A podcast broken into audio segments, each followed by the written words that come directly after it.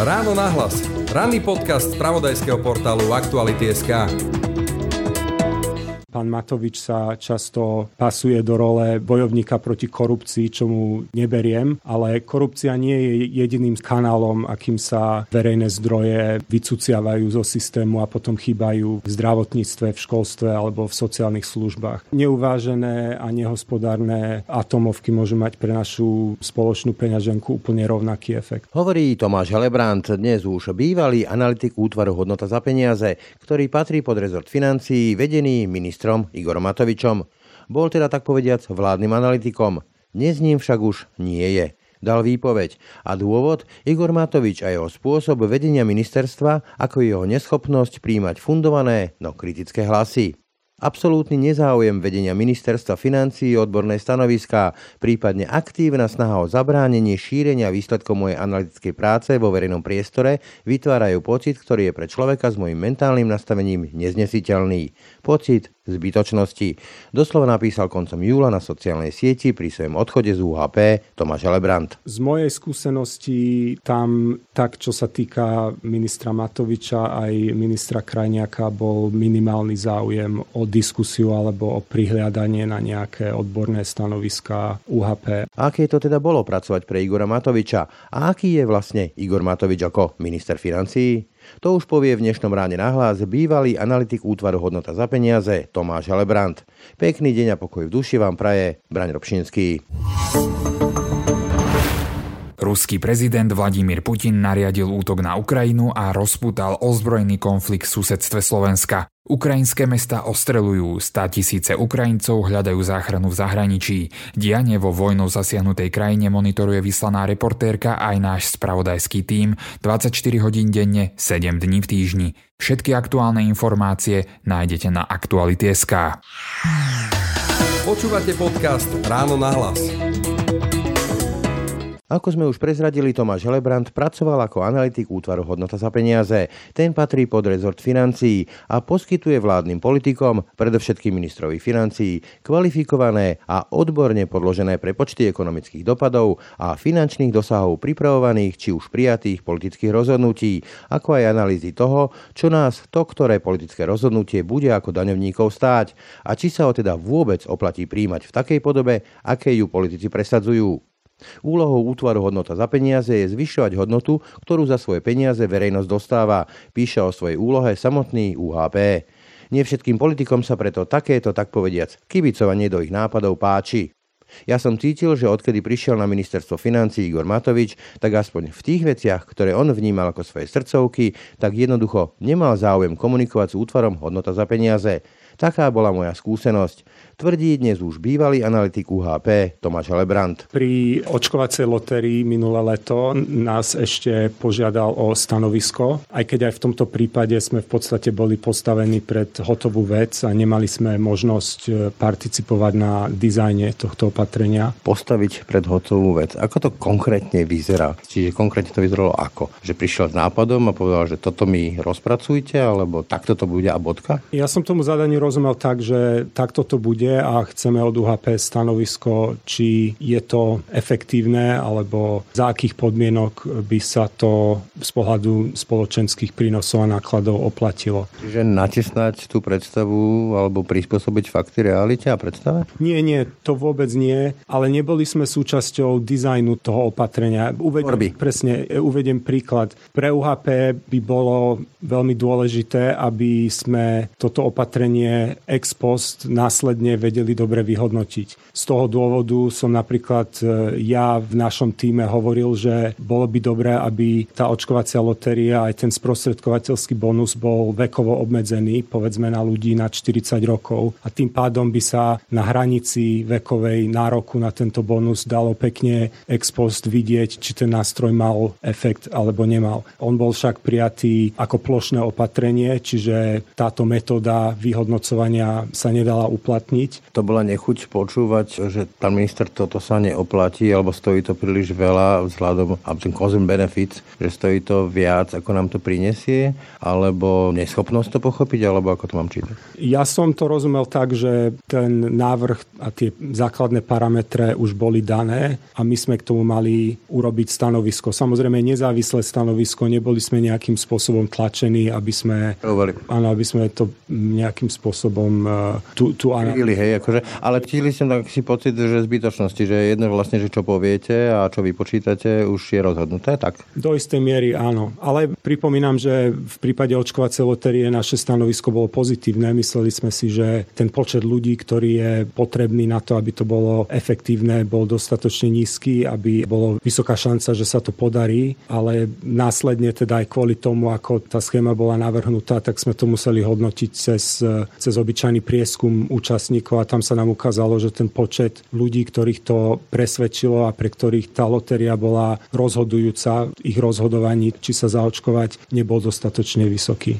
Dobre, niekto by mohol povedať, kto nás počúva, že tak jeden príklad sa vždy nájde, v každej práci sa nájde nejaký príklad. Vy ale podľa všetkého to vidíte ako trend, spôsob fungovania, veď uvádzate aj v tom statuse ďalší príklad, to je ten povestný rodinný balíček, kde to bolo tiež podľa vás teda pretlačené takým spôsobom, že ja mám takúto predstavu a vy už nejako dodizajnujete k tomu tie čísla, hej? Tam dokonca ani ten rozkaz dodizajnovať nejaké čísla. Akože samozrejme Inštitút finančnej politiky počítal nejaké vplyvy, ale ten nápad bol e, proste, neviem, netuším, ako vznikol, UHP do toho nebolo zapojené a ja som už na jar v roku 2021, keď pán Matovič s tým prvýkrát prišiel, sa rozhodol z vlastnej iniciatívy, že pripravím najprv taký interný podklad pre neho, kde som chcel e, vlastne sumarizovať výsledky odbornej literatúry na to, aké nástroje sú najúčinnejšie na podporu pôrodnosti, pretože on vtedy prvýkrát ten rodinný balíček predstavoval ako riešenie demografickej krízy.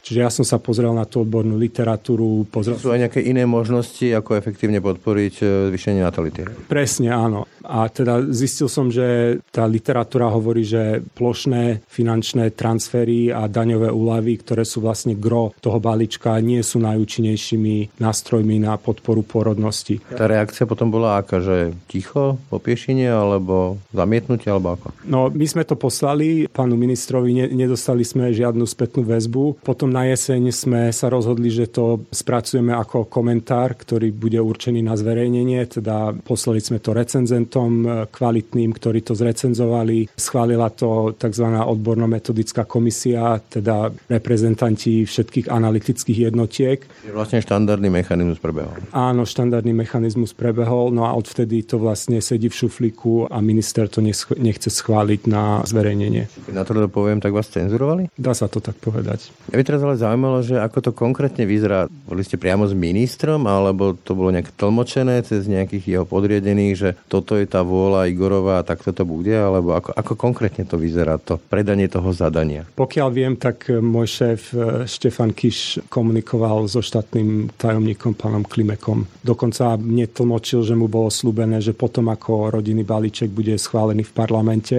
že to bude zverejnené. Asi sa vtedy už menej báli, že takýto negatívny výsledok by mohol nejako ovplyvniť schválenie tohto balíčka, ale stále sa to nestalo. A ako tam potom vládne atmosféra, keď e, vlastne robíte nejaké analýzy do šuflíka, viete, že je tu nejaké zadanie, že takto to má byť a však potom má pocit, že to nemá veľmi zmysel, čo robí to asi tam panuje nejaký pocit. Frustrácia, bezmocnosť, hnev, ja neviem. Poviem za seba, ja som bol z toho frustrovaný. Samozrejme, na jednej strane som bol vyblokovaný z nejakej internej diskusie, ak vôbec nejaká prebehla, lebo ja o žiadnej neviem. A na druhej strane som ani v tej verejnej diskusii nemohol vystupovať úplne slobodne, lebo samozrejme kritizovať vlastného ministra je problematické. To je štatút štátneho zamestnanca. Presne. Ako to vidia moji kolegovia, kolegy kolegyne, neviem úplne povedať. Samozrejme, viacerí robia na veciach, ktoré nie sú až také politicky citlivé. Ja som mal tú smolu, že mne sa na stôl dostávali často práve tie veci, ktoré boli akoby srdcovky pána Matoviča alebo tie jeho atomovky. To je aj nejako označené alebo tak komunikované, že bacha chlapci, toto je citlivé, je tam nejaké že C v krúžku, že pozor, toto je výbušná téma? Nie, nie, určite nie. A sa to vie? Len sa to vie, však všetci čítame médiá, vieme, čo je taká horúca téma a čo má záujem ministra financí. Ja som to bral ako istý, isté vyjadrenie dôvery zo strany riaditeľa Kiša, že, že mňa si vybral ako súčasť týmu, ktorý rieši tieto otázky. Teraz taká principiálna otázka, keď nás počúva nejaký like a povie si, že no veď ale čo ten chlapec rozpráva, veď e, minister dostal nejaký mandát od voličov, nejakého pol milióna krúžkov, poviem to takto laicky, ľudovo, má takéto predstavy, toto chce presadiť, má na to politický mandát a tí chlapci jednoducho mu to majú napočítať a nešpiritizovať nad tým. To je ich práca a povinnosť. Milia sa tí ľudia? V tom je vlastne prínos tej vašej práce, povedzme, že aj oponovať ministrovi jeho politickými predstavami? V istom zmysle sa nemýlia, skúsim vysvetliť. Existuje niečo ako dobrá prax pri príjmaní dôležitých rozhodnutí a tvorbe verejných politík a táto dobrá prax zahrňa diskusie s odborníkmi a s analytikmi. Totižto, keď sú nejaké intuície alebo predpojatosti, alebo ako to nazývame, sedliacký rozum politikov konfrontované s dátami a s výsledkami systematického vedeckého bádania, tak sa zvyšuje šanca, že tie prijaté rozhodnutia potom budú mať hlavu a petu a že budú robené aspoň z časti na základe nejakých dôkazov a nie iba pocitov. Keď sa toto systematicky nerobí, tak e, sa zvyšuje riziko, že tie prijaté opatrenia nebudú úspešné, že sa minú svojim účinkom alebo dokonca, že spôsobia viac škôd ako užitku. Len tak dodám, pán Matovič sa často pasuje do role bojovníka proti korupcii, čo mu neberiem, ale korupcia nie je jediným spôsobom alebo jediným kanálom, akým sa verejné zdroje vycuciavajú zo systému a potom chýbajú v zdravotníctve, v školstve alebo v sociálnych službách. Že sa aj môžeme plýtvať, hej, alebo mrhať tými trojmi. Áno, presne tak, že neuvážené a nehospodárne atomovky môžu mať pre našu spoločnú peňaženku úplne rovnaký efekt. A podľa vás tie riešenia, ktoré Igor Matovič presadzoval, presadzuje, sú také riešenia, ktoré sú mrhaním verejných zdrojov? Pri niektorých sa to dá merať a dokonca prezradím, že moja posledná analýza, ktorú som robil na útvare hodnoty za peniaze, bolo hodnotenie očkovacieho bonusu pre seniorov, kde sme sa s kolegom presne pozerali na prínosy a náklady tohto opatrenia. Nebudem teraz prezradzovať výsledky, pretože ešte je len v recenznom konaní, takže ešte na tom bude trochu práce ale tak napríklad tá spomínaná očkovacia lotéria, tam sme pomocou prieskumu zistili, že asi nebola efektívna. Ten rodinný balíček je zatiaľ veľmi ťažké hodnotiť, aspoň z pohľadu nejakých prínosov a nákladov. Môžeme sa baviť o tom, či je to dobrý nápad alebo nie, ale jednoznačne povedať, že prínosy sú nižšie ako náklady, asi nevieme, možno aj z toho dôvodu, že pri tom rodinnom balíčku vôbec není jasné, aký je cieľ a vlastne aké indikátory by sme mali sledovať, čo sa zlepšuje. Merať, že zlepšuje rád vo akých číslach asi hovoríme pre predstavu? To asi nebudú, že stovky eur, tisícky eur, budú, že milióny, desiatky miliónov, globálne myslím, čo sa týka toho mrhania. Toto by som musel prezradiť výsledky tej analýzy, ktoré ešte nemôžem komentovať. Ale globálne, že aká veľká je tá diera, cez ktorú to tečie? Pozri, pozrime sa na výdavky na tieto opatrenia, hej, že pokiaľ viem, očkovacia lotéria a ten sprostredkovateľský bonus, to bolo spolu nejak no, do 50 miliónov eur. To si už nepamätám presne očkovací bonus pre seniorov bolo vyše 200 miliónov eur, skoro 250 a rodinný balíček je miliarda a 300 miliónov. Čiže ide o veľkú sumu, ak čo i len 10-20% e, z toho je mrhanie, tak sú to desiatky miliónov. A dá sa povedať, že sa mrhá v tých rádoch desiatok percent, že 10, 15, 20? Bez detálneho výpočtu ja to neviem povedať. Pri tej analýze, ktorú robíme, sme sa o to pokúsili a máme nejaké výsledky, ale predtým, ako prejdú recenzným konaním a kontrolou, tak e, by som ich radšej o nich nehovoril. Ešte dostanem u toho rodinného balíčka a vrátim sa k tomu vášmu statusu, k tomu citátu, že opäť, že odliadnúť od jeho obsahu, ktorú mám odborné výhrady, spôsob, akým Igor Matovič túto svoju srdcovku pretlačil v parlamente, významne prispel k legitimizácii extrémistických politických síl a k oslabeniu nepísaných pravidel, na ktorých napriek všetkej špíne a zášti v slovenskej politike donedávna existovala zhoda naprieč demokratickými stranami. To je už ale skôr tak politická výhrada. Áno, áno, to bola výhrada ako občana Slovenskej republiky, ktorý si váži demokraciu a chce, aby tu aj naďalej bolo demokratické zriadenie. Že inými slovami, ak to správne അപ്പം Z vášho pohľadu štátny zamestnanec nie je nejaká bezduchá figurína, ktorá nemá mať nejaký svoj súkromný hodnotový svet a len sa do neho hodí nejaké zadanie a potom vypadne nejaký výsledok pre kohokoľvek, kto tam príde. Hej? Že to je omyl, že podľa vás teda, alebo vy to cítite tak, že aj ja mám právo na nejaké svoje hodnoty a keď sa prekročia alebo sa ide za ne, tak e, necítim tú lojalitu. Samozrejme, štátny zamestnanec, keď e, prekročí prach e, inštitúcie, v ktorej robí, tak sa nezbavuje svojich občianských práv, čiže stále má právo na slobodu slova, má právo kritizovať verejných funkcionárov tá politická neutralita, ktorá je v etickom kódexe, je v podstate o tom, že pri výkone svojej práce by nemal nejak aktívne propagovať nejakú konkrétnu politickú stranu alebo zneužívať informácie, ku ktorým príde počas e, verejnej služby pre účel nejakej politickej strany. Ale to neznamená, že takéto všeobecné hodnotové postoje týkajúce sa demokracie, slobody, ľudských práv, že nemôže komunikovať komunikovať a musí byť ticho. Absolútne nie. Ak by som chcel ísť až do extrému, tak toto napríklad neprešlo ani Kajtelovi na norimberských procesoch, že Ordnung is Ordnung, že rozkaz sa musí plniť, lebo aj tam mu dokázali, že ak rozkaz porušuje ľudské práva, tak sa nesmie splniť, nie že má splniť. Ale späť k téme. Hovoríte veľa teda o vašom útvare, hodnota za peniaze. To bola taká vlajková loď pred voľbami. To sa s tým veľa tých vtedajších opozičných strán oháňalo, že teda my nielen, že nebudeme krádnuť, ale teda budeme naozaj prihliadať na to, aby sme efektívne míňali vaše peniaze, vážni voliči, lebo to sú vaše dane. Ale ja mám taký aspoň pocit, že teraz sa to tí politici snažia tak trošku obchádzať. Ako sa len obchádzať dá? Je ten môj pocit správny, alebo akú váhu má tento úrad hodnoty za peniaze v tom politickom rozhodovaní podľa vás? On má väčšiu váhu v oblasti investícií, kde má jasnú oporu v zákone a kde proste podľa zákona musí vydávať stanoviska k investíciám, ktoré presahujú milión eur. Čo sa týka tej mojej práce, ja som nepracoval na investičnej autorite, ale my sme hodnotili verejné politiky. Tam je to voľné, tam už tí politici môžu a nemusia prižiadať na ten názor útvaru hodnoty za peniaze. Tá otázka teraz nie, že prihliadajú, chce sa im to, alebo je to skôr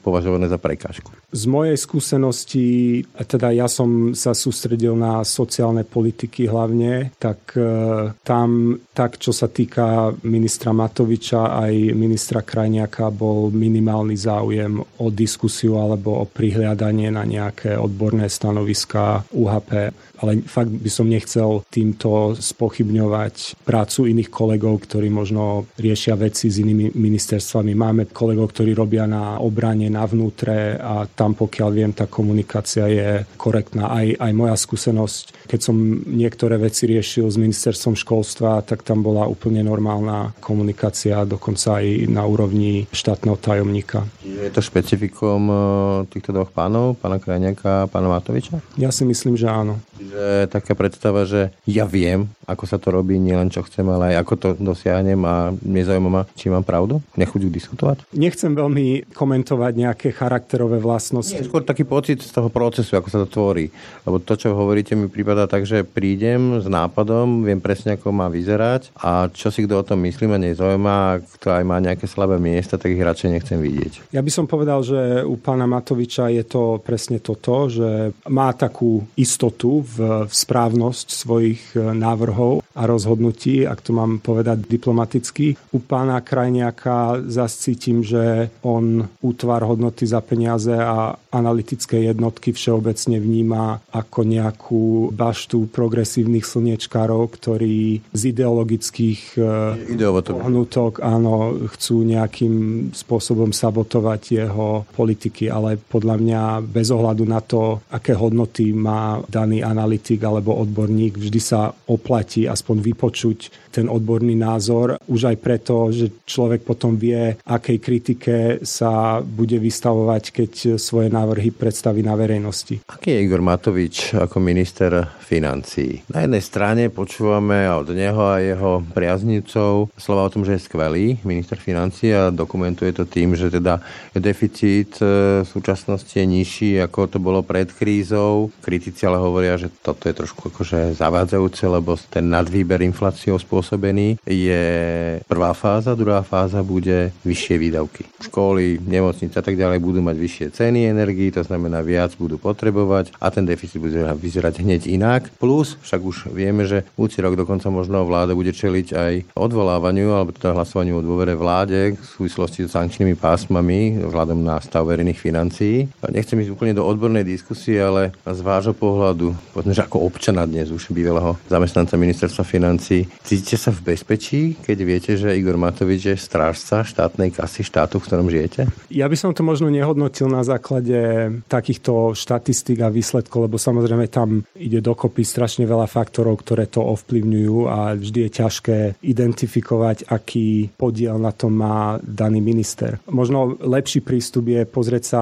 aká je úloha ministra financií a teda ako túto úlohu naplňa Igor Matovič. Podľa mňa úloha ministra financií je samozrejme strážiť verejné financie a taktiež podrobovať nejaké výdavkové chuťky svojich kolegov odbornej, konštruktívnej a férovej kritike. Na tento účel má minister k dispozícii najrozsiahlejší, najkvalitnejší analytický aparát v celej štátnej správe v podobe útvaru hodnoty za peniaza Inštitútu finančnej politiky. Igor Matovič podľa mňa v tomto zlyháva v dvoch úrovniach. Poprvé, tá kritika voči výdavkovým požiadavkám kolegov a kolegy není vždy férová a odborná. Od pozorovateľov, ako aj od adresátov tejto kritiky vieme, že Igor Matovič svoju pozíciu zneužíva na šikanu a vydieranie ľudí, ktorí s ním nesúhlasia. Čiže to je prvý bod. A ten druhý problém je, že Igor Matovič namiesto toho, aby bol nejaký prísny, ale férový strážca, on sa podľa mňa oveľa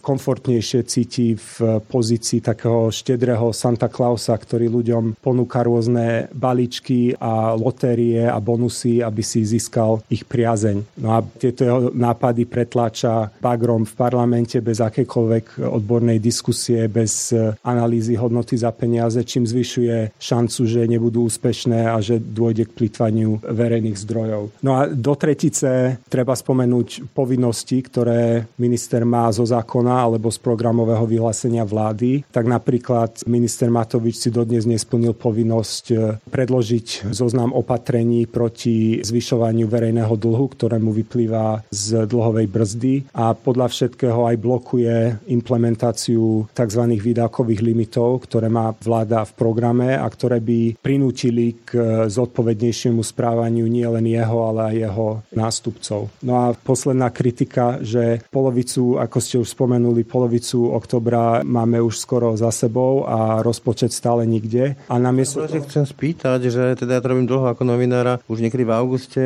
koncom augusta, septembri, to boli východiska štátneho rozpočtu, robili sa verejné diskusie ministra s jeho činými ministrami. Ako normálna vec, sme vedeli, že zhruba do čoho sa rútime aj ten minister musel čeliť nejakej tej kritike odbornej. A teraz nič, je to normálne? Je to určite problém, pretože je to zákon roka a mal by byť podrobený konštruktívnej a riadnej verejnej diskusii a ako zapadalo by to do istej šablóny, keby sa to minister snažil odložiť na poslednú chvíľu, aby tým minimalizoval tú diskusiu okolo toho. A mňa ako občana zaráža najmä to, že namiesto toho, aby on hľadal demokratickú väčšinu pre zákon roka v parlamente, tak veľmi nechutným spôsobom útočí na demokratickú demokratickú opozíciu, na demokraticky zvolenú hlavu štátu a na stražcov demokracie, teda média. Čiže sme v bezpečí? Vidíte sa aj vy v bezpečí, keď eh, stráži našu štátnu kasu Igor Matovič?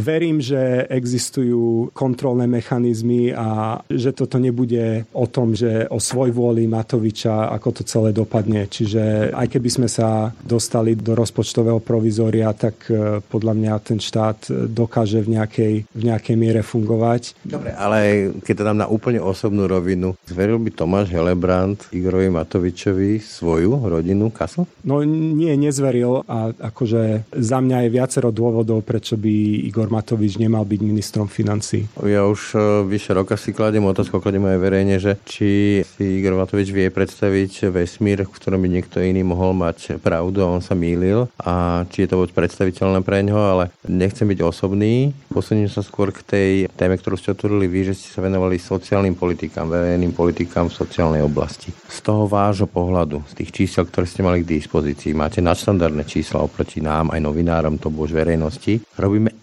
efektívnu sociálnu politiku? Lebo na jednej strane sme pomerne silný sociálny štát, dávame na to celkom slušné peniaze a na druhej strane je tu množstvo a množstvo ľudí, ktorí majú pocit, že tento štát na nich v sociálnej oblasti doslova kašle. Že sú tu strašné diery, cez ktoré prepadávajú invalídi, takí chorí, onakí chorí, sociálne slabí, že vždy sa vymýšľa, aby sa ten človek nezmestil do toho systému. Takže ako efektívny je náš sociálny štát? Podľa mňa Slovensko má veľkú dieru v sociálnom systéme v tom zmysle, že sociálna pomoc, ktorá je určená pre najchudobnejších je u nás e, nastavená príliš úzko. Hovorím konkrétne o pomoci v hmotnej núdzi a teda zachytáva len veľmi malinkú časť ľudí, ktorí by potrebovali pomôcť. Väčšina sociálnych dávok, rodinných dávok a tak ďalej sú plošné dávky, ktoré není sú cielené na nejakú, povedzme, na ľudí s podpriemerným príjmom. A to sa ukázalo ako problém aj počas pandémie, aj teraz počas energetickej krízy, že keď štát čeli nejakému veľkému problému, mu musí minúť veľa peňazí a chcel by ich ideálne aj nejak cieliť, tak zistuje, že ich vlastne nemá ako cieliť, lebo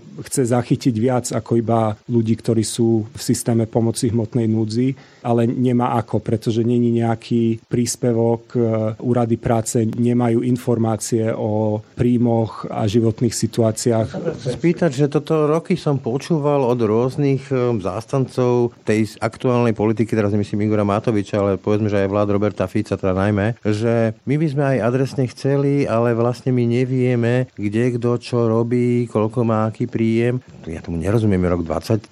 Mali sme tu vyše miliardu v opise minútu, teda informačné systémy, aj v Estonsku presne vedia na základe daňových priznaní a tak ďalej, koľko kto zarába. Tak je to výhovorka, že naozaj ten štát netuší, komu má pomáhať a komu už pomáhať nemusí? Ako my tiež máme informácie z daňových priznaní, ale keď chce štát e, účinne cieliť e, sociálnu pomoc, tak nejde len o to, koľko jednotlivec zarába, ale aj o to, aký je príjem celej domácnosti. A tam musíte vedieť nie len príjmy jednotlivcov, ale ako sú tí jednotlivci.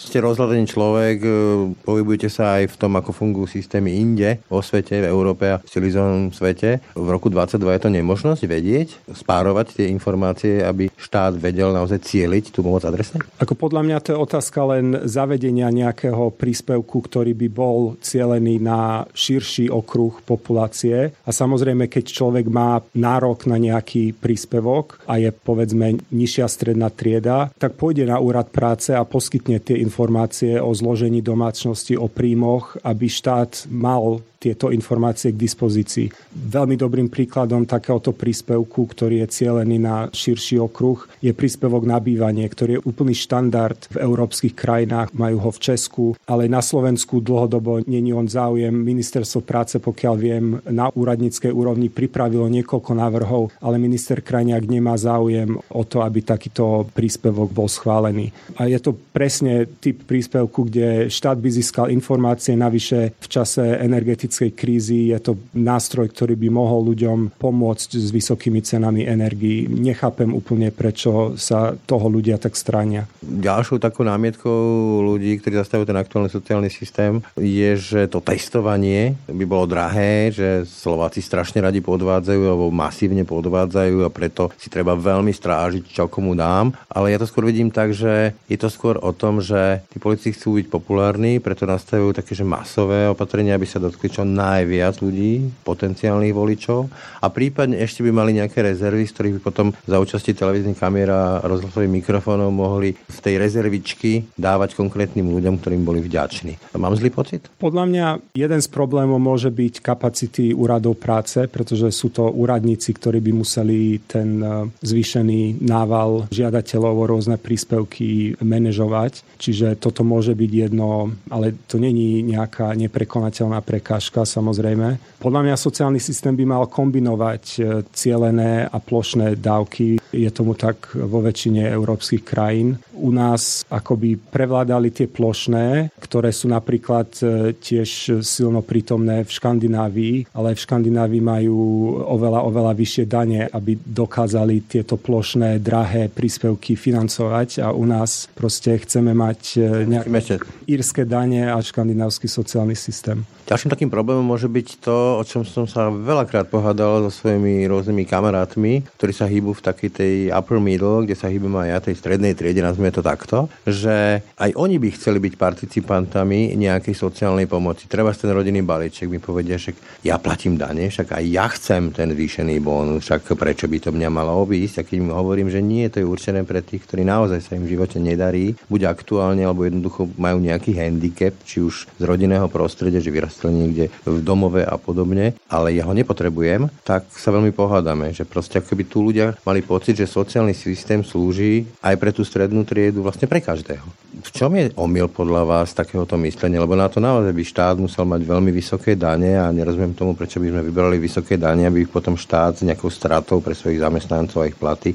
prerozdelil opäť nám späť. Ako ja nemám problém s tým, že niektoré dávky sú plošné a niektoré sú dokonca, nazvem to tak, regresívne v zmysle, že bohatší ľudia dostávajú viac. To je napríklad príklad e, sociálneho poistenia, napríklad materská dávka alebo dávka v nezamestnanosti, ktorá sa odvíja od predošlého príjmu. Tieto dávky sociálneho poistenia v podstate poistujú ľudí proti nejakým životným situáciám, ktoré im dočasne ich oberajú o schopnosť zarábať. A tu je to úplne normálne, že akoby prevláda ten princíp zásluhovosti. Ale keď hovoríme o sociálnej pomoci, tak e, tá by mala byť e, cieľená na nízkoprímové domácnosti a nastavená tak, aby v čo najvyššej miere neodradzala ľudí od teda motivácie zamestnať sa. A u nás tú motiváciu alebo tú zásluhovosť zásluhovosť. Z toho sme podľa mňa do istej miery urobili taký fetiš a zásluhovosť alebo motivácia pracovať je často prezentovaná ako dôvod e, nízkych sociálnych dávok, lebo hovoríme, že keby dávky boli vyššie, tak tá motivácia by sa strácala, lenže ten rozdiel medzi príjmom z dávok a príjmom z práce sa dá zabezpečiť aj tak, že ľuďom, ktorí boli nezamestnaní a sa zamestnajú, štát naďalej bude poskytovať nejaké sociálne dávky, teda súbeh sociálnej pomoci a príjmu z práce. Toto napríklad u nás e, zabezpečuje tzv. osobitný príspevok. Čiže to je len politické rozhodnutie, do akej miery tú motiváciu pracovať riešime tak, že dávky sú minimálne, alebo ju riešime tak, že dávky zvýšime a zvýšime aj súbeh dávok s prácou, čo je na jednej strane drahšie, ale na druhej strane je to podľa mňa sociálnejšie a spravodlivejšie. Ale je táto debata o motivovanosti zmysluplná, teda aby tie dávky boli také, aby nemotivovali ľudí sedieť doma na gauči celé roky, poberať dávky miesto práce.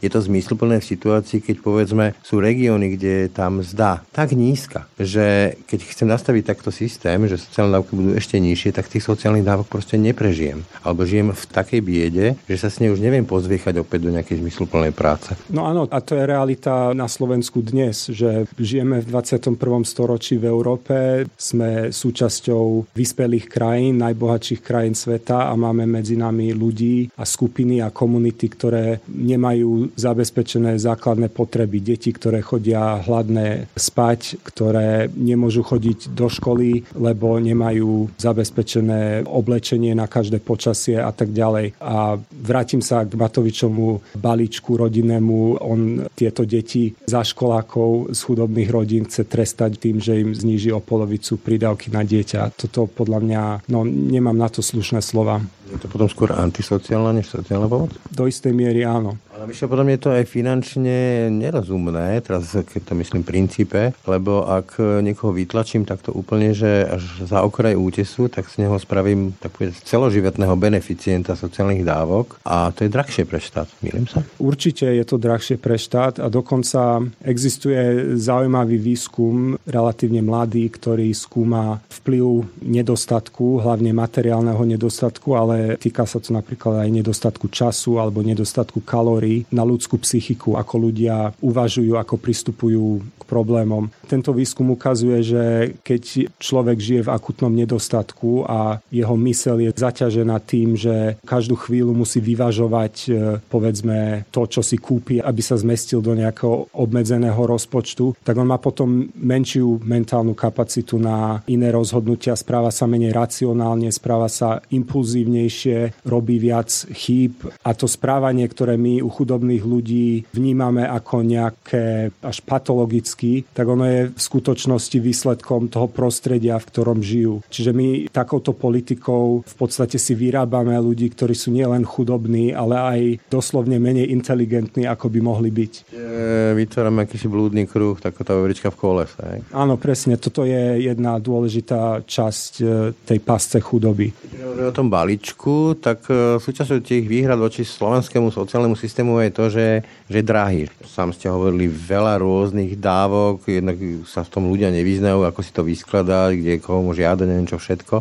Na druhej strane to obsluhuje celkom slušný aparát. Aj pri tvorbe tohto balíčka, však tam sa hovorilo o tom, že ďalších nejakých, neviem, koľko to malo byť tých kontrolorov pri tom krúžkovnom a auta a úrad a neviem čo všetko. To ma hneď zarazilo, že to je celkom slušný výdavok, ktorý ukraví z toho balíčka. Je ten systém, aj povedzme ten balíček nadizajnovaný takže zbytočne drahý, čo sa týka obsluhy toho míňania našich daní? Tak to kružkovné, ak mám správnu informáciu, myslím sa počítalo okolo 400 až 500 ľudí, ktorí by kontrolovali kvalitu tých krúžkov. Tak pre porovnanie štátna školská inšpekcia, ktorá vlastne kontroluje kvalitu vzdelávania v školách, má niečo vyše 150 inšpektorov. Čiže toto je také porovnanie absurdné, že na kontrolu krúžkov chceme zamestnať niekoľko násobne viac ako na kontrolu vzdelávania v školách, ktoré je samozrejme nepomerne dôležitejšie a kde máme obrovské rezervy. Čiže je to aj otázka priorít, že v situácii, kedy slovenský vzdelávací systém nezodpovedá Európe v 21.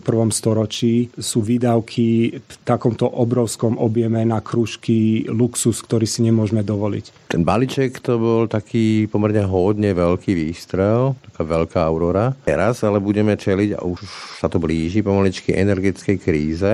Tento rok ešte sú tie ceny zastrpované, ale hovoríme o budúcem roku. Už sa v diskusii objavili, že energošeky, či už priamo ľuďom, alebo firmám, ktoré dodávajú či už teplo, alebo elektrínu, alebo ďalšie komodity. Zatiaľ nemáme tú predstavu, ako by podľa vás teda ale mala vyzerať taká zmysluplná, efektívna a dostatočná pomoc, ako to nadizajnovať v tom rámci rozpočtu, ktorý máme k dispozícii, možno nejaké tie eurofondy sa nám ešte ujdu. Ako by ste si to vy predstavovali? Odpoviem ako ekonóm, lebo není som expert na energetiku. Podľa mňa to ideálne riešenie by splňalo dva princípy. Prvým je, že by malo byť európske, pretože integrácia trhu s elektrinou umožňuje vo väčšej miere vykryť dopyt z čistejších a lacnejších obnoviteľných zdrojov. Takže keď napríklad e, domáca ponuka obnoviteľných zdrojov nestačí, lebo aktuálne nesvieti slnko alebo, alebo není vietor, tak e, je možné tú medzeru vykryť z iných krajín. Namiesto toho, aby teda krajina zapájala oveľa drahšie a znečistujúce plynové elektrárne. A takáto úspora je dosť vysoká.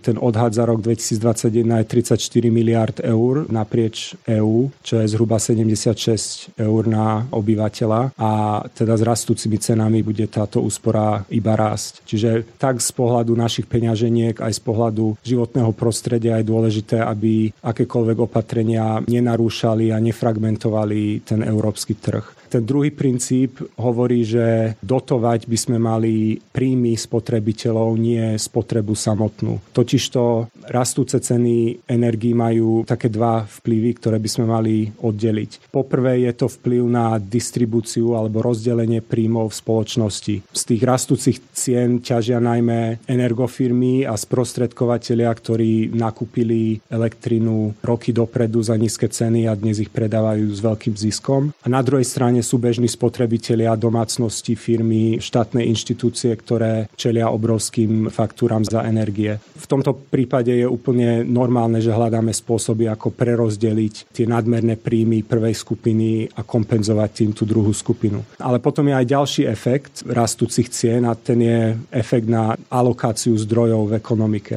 Totiž to ceny vysielajú nejaký signál o tom, že ponuka nestačí za dopytom a vytvárajú motiváciu pre producentov energii, aby investovali do nových kapacít a pre spotrebiteľov, aby šetrili. Čiže suma sumárum tá pomoc ideálna by bola európska, pomáhala by spotrebiteľom, ktorým klesli disponibilné príjmy, ale nedeformovala by cenotvorbu a neznižovala by motiváciu investovať a šetriť. Keď to zjednoduším veľmi, tak e, nejaké také, že hromadné, kolektívne, plošné energošeky vlastne pre všetkých, aby nikto tu prakticky nepocítil, že sa tie ceny elektrickej energie napríklad dramaticky zvýšili, je blbosť, keď to poviem takto zjednodušene. Tak? Ja energošeky vnímam ako, ako transfer príjmov od energofiriem domácnostiam. A je... skôr o tú plošnosť a nejde o to, že tie samotné energošeky mi vadia, o to, že aby to nebolo tak, že vlastne politici budú sa samozrejme snažiť, to je ich práca politická, aby čo najviac tým potenciálnym voličom, najväčšiemu počtu predali ten pocit, že nič sa nedieje, my vás chránime, aj keď sa ceny zvyšujú, tak my vám to nejako preplatíme.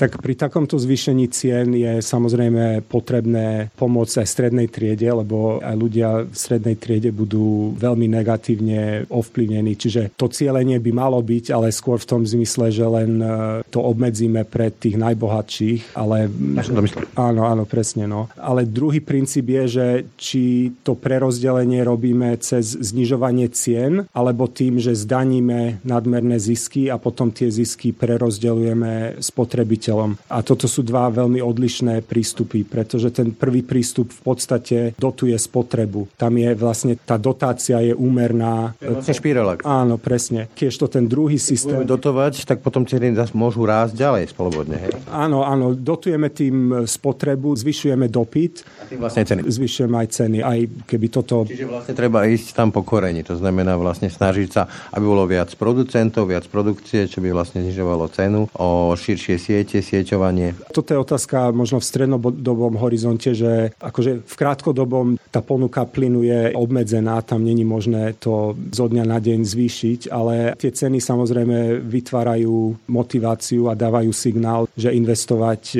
do nových zdrojov sa oplatí. Úplne na záver nemôžem obísť e, takú tú výhradu, ktorú očakávam aj po zverejnení tohto rozhovoru a ktorou ste sa stretli aj vy, keď ste zverejnili ten status, že odchádzam z ministerstva financí, že to je nejaké progresívne spiknutia. Sa vyhrabali nejaké staré videá, že teda sedíte na nejaké konferencii progresívcov. My tu sedíme v redakcii Aktualít, okolo nás žiadny progresívec nekrúži, ja sa ním necítim byť. Takže bolo to nejaké progresívne spiknutie, celá tá výpoveď, aj zverejnenie? Určite nie, žiadne spiknutie. Toto bol osobný názor, osobná verejná kritika verejného funkcionára, ktorý si myslím, že zlyháva a škodí verejnému záujmu. To bolo všetko. Ale aj k tomu vzťahu k progresívnemu Slovensku. Táto kritika samozrejme prišla, ja som si dokonca dovolil osloviť Radu pre štátnu službu, ktorá je akoby nezávislý orgán, že či to moje správanie... Rozumiem tie etické stránky štátnych zamestnancov. Áno, no a keďže nemohol som samozrejme dať formálny podnet sám na seba a z mojich nadriadených to nikto neurobil, ale dostal som od e, Rady pre štátnu službu stanovisko, v ktorom jasne hovorí, že angažovanosť e, v politike nie je problém, problém. E, je samozrejme dôležité, aby pri akejkoľvek politickej práci nevznikalo dôvodné podozrenie, že ten človek nie je schopný vykonávať e, štátnu službu nestranne. To znamená, že napríklad nemohol by som pôsobiť v predsedníctve nejakej strany a byť jej tvárou, nemohol by som pri rozhovoroch v médiách ako štátny zamestnanec propagovať nejakú... Vy ste neboli nejak to tak... Toto sa absolútne nestalo. Ja jediný krát, kedy som sa verejne angažoval v PSK bolo pri tej ideovej konferencii, čo bolo 6 mesiacov predtým, ako som začal pracovný pomer na ministerstve financí, čiže tam není absolútne, absolútne žiaden problém. Že by ste už vtedy tušili, že budete robiť na ministerstve financí, narafičili ste to tak, že dáte výpoveď a tá výpoveď bola akýmsi odrazovým mostíkom ďalšej kariéry v progresívnom Slovensku. Ak to takto môžem zglosovať. Kľúčové je, ako sa štátny zamestnanec správa vo svojej práci, vo svojej funkcii, v tom, ako komunikuje na verejnosť. A ja som dokonca išiel nad rámec e, nejakého etického kódexu v tom, že ja som sa úplne odstrihol od PSK, nechodil som na žiadne ich aktivity, aj keď všetko toto bolo úplne v poriadku. Dokonca kódex hovorí aj o tom, že človek sa môže zúčastňovať na kampani, môže aj na sociálnych sieťach e, komunikovať v prospech politickej strany, pokým je jasné, že to robí ako súkromná osoba a nie ako štátny zamestnanec. Odchádzate z ministerstva financí, takto pred nejakým časom sa rozpadol Inštitút vzdelávacej politiky na ministerstve školstva, čiže tam odišli mladí šikovní ľudia, ktorí prišli do štátnej správy špeciálne kvôli tomu, že chceli robiť pre štát, dnes už nechcú. Mne je toho strašne ľúto, že ľudia, ktorí majú záujem a majú čo povedať, utekajú od štátu mrháme potenciálom, ktorý tu máme? Ešte ho tu máme? Nie je vám ľúto, že vlastne ste museli odísť, ale tak ste to cítili? Ako mne samozrejme ľúto je, ja práca na UHP bola veľmi naplňajúca. Hoci kto, kto by ma oslovil dnes a pýtal sa ma, či má zmysel pracovať pre štát a hlásiť sa na UHP, každému by som povedal, že absolútne áno. Tá moja skúsenosť bola v niečom špecifická, ako som spomenul, hlavne v tom, že ja som riešil také tie politicky exponovanejšie opatrenia opatrenia. Aj s kolegami z IVP som sa poznal, veľmi mi je ľúto, že odišli, boli to veľmi kvalitní ľudia. Je to problém, neviem úplne, aké je riešenie, lebo samozrejme politici chcú mať na ministerstve ľudí, ktorým dôverujú, ale podľa mňa u nás ešte není vytvorená taká kultúra medzi politikmi a aj v štátnej správe, že... Sú dva svety? Že sú to dva svety, že proste štátni zamestnanci sú tam ako experti a politik má k ním nejakú úctu, aspoň si ich vypočuje. On ich samozrejme nikdy nemusí počúvať a nikdy nemusí prijať ich návrhy, ale už z úcty k ich expertíze a k, proste k skúsenostiam, ktoré sú často oveľa dlhšie ako skúsenosti politika v danej téme, si ich aspoň vypočuje. Snad sa aspoň naše deti toho dožijú. Ďakujem Tomášovi Helebrantovi. Ďakujem veľmi pekne. Počúvate podcast Ráno na hlas. To bolo dnešné ráno na hlas. Pekný deň a pokoj v duši praje. Braň Robšinský. Všetky podcasty z pravodajského portálu Aktuality.sk nájdete na Spotify a v ďalších podcastových aplikáciách.